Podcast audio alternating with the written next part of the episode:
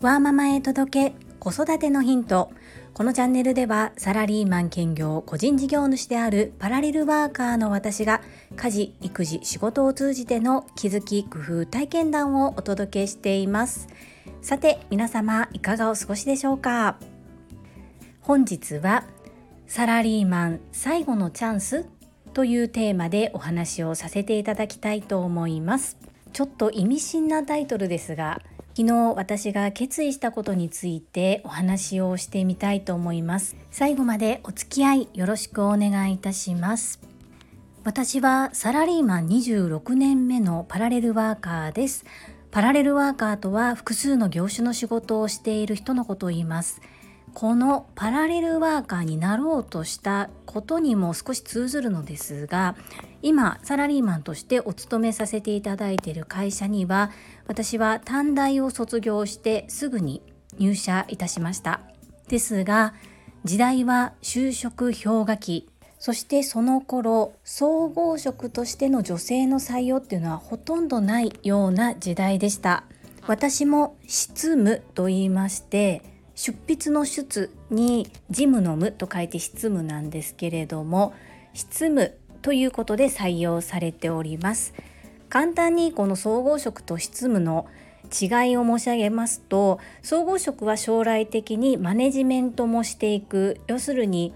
課長部長社長とどんどん上がっていくコースなのに対し執務の人たちはその執務の中で9は上がるものの一番上の9まで行ってもずっと担当平社員っていう形になります。こういった会社の組織の中で働いて26年目の私。そして今私が属している所属の課で最大の問題。それは昨年の春に新入社員として入社してきた方です。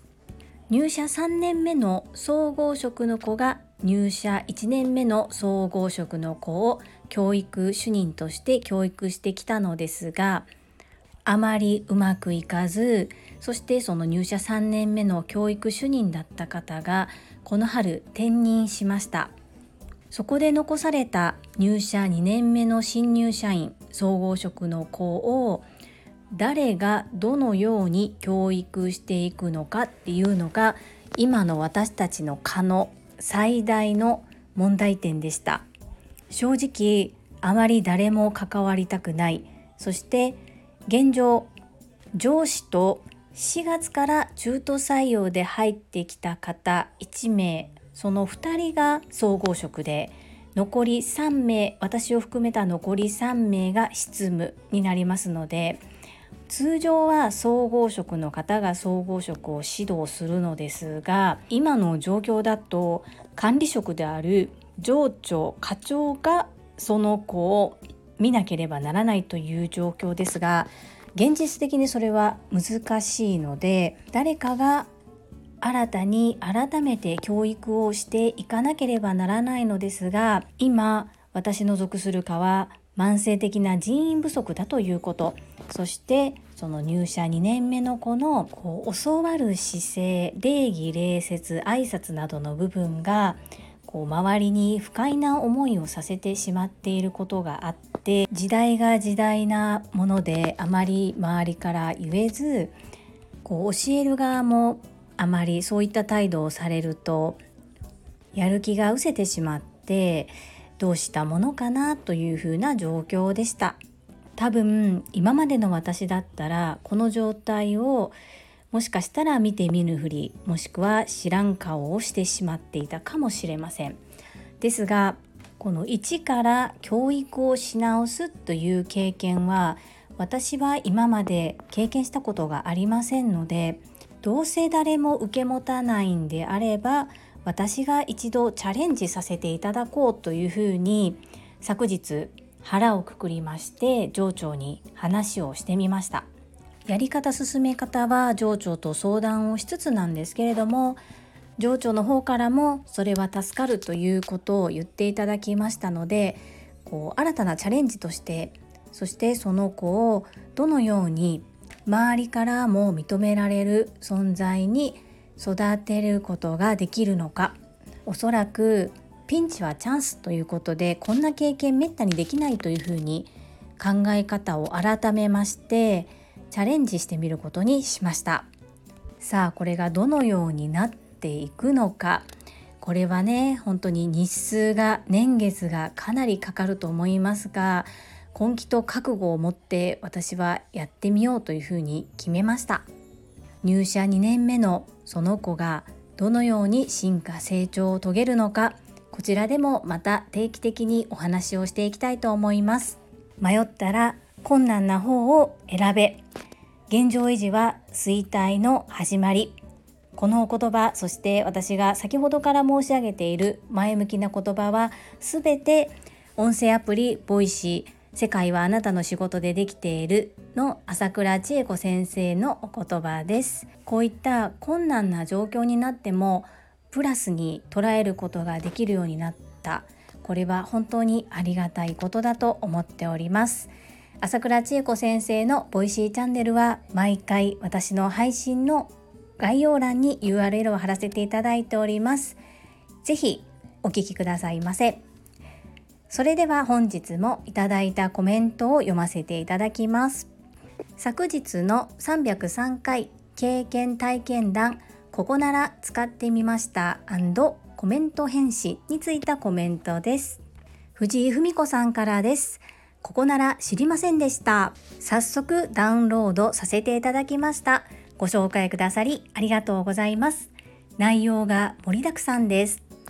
自分の得意なスキルを活かせる素晴らしいサイトだと思いました。売り手よし、買い手よし、世間よし、三方よしですね。メルカリ同様ユーザーさんが増えるほどこれからどんどん栄えていきそうです。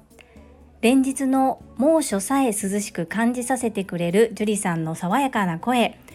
今日も素敵な配信をありがとうございました。藤井文子さん、いつも素敵なコメントをありがとうございます。ここならはご存知じゃなかったんですね。どちらかというとセミプロに近いような方々が集まっている印象です。中には本当に本格的なプロの方もいらっしゃったりします。いつ自分が売り手になるか買い手になるか分かりませんが、こういろんな情報を仕入れておくっていうのはプラスになると思いますので是非参考になさってみてくださいそして爽やかな声と言っていただいてありがとうございます嬉しいです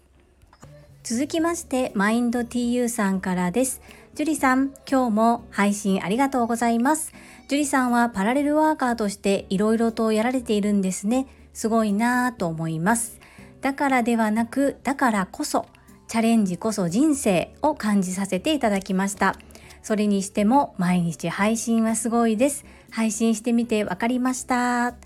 マインド TU さん、素敵なコメントありがとうございます。本当にチャレンジこそ人生。私がこうやって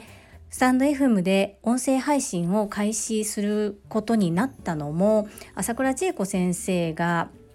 自分の話し声を録音して聞いてみるととても勉強になりますよっていうことをボイシーのコメント返信の時にお話をされていましたそしてご自身もボイシーを始めて3日で泣き言を言うということでこう継続することの大変さっていうのがとてもよくわかるっていうことをいつもおっしゃってますよね。なのでいつも朝倉千恵子先生の貴重な大切な時間を使って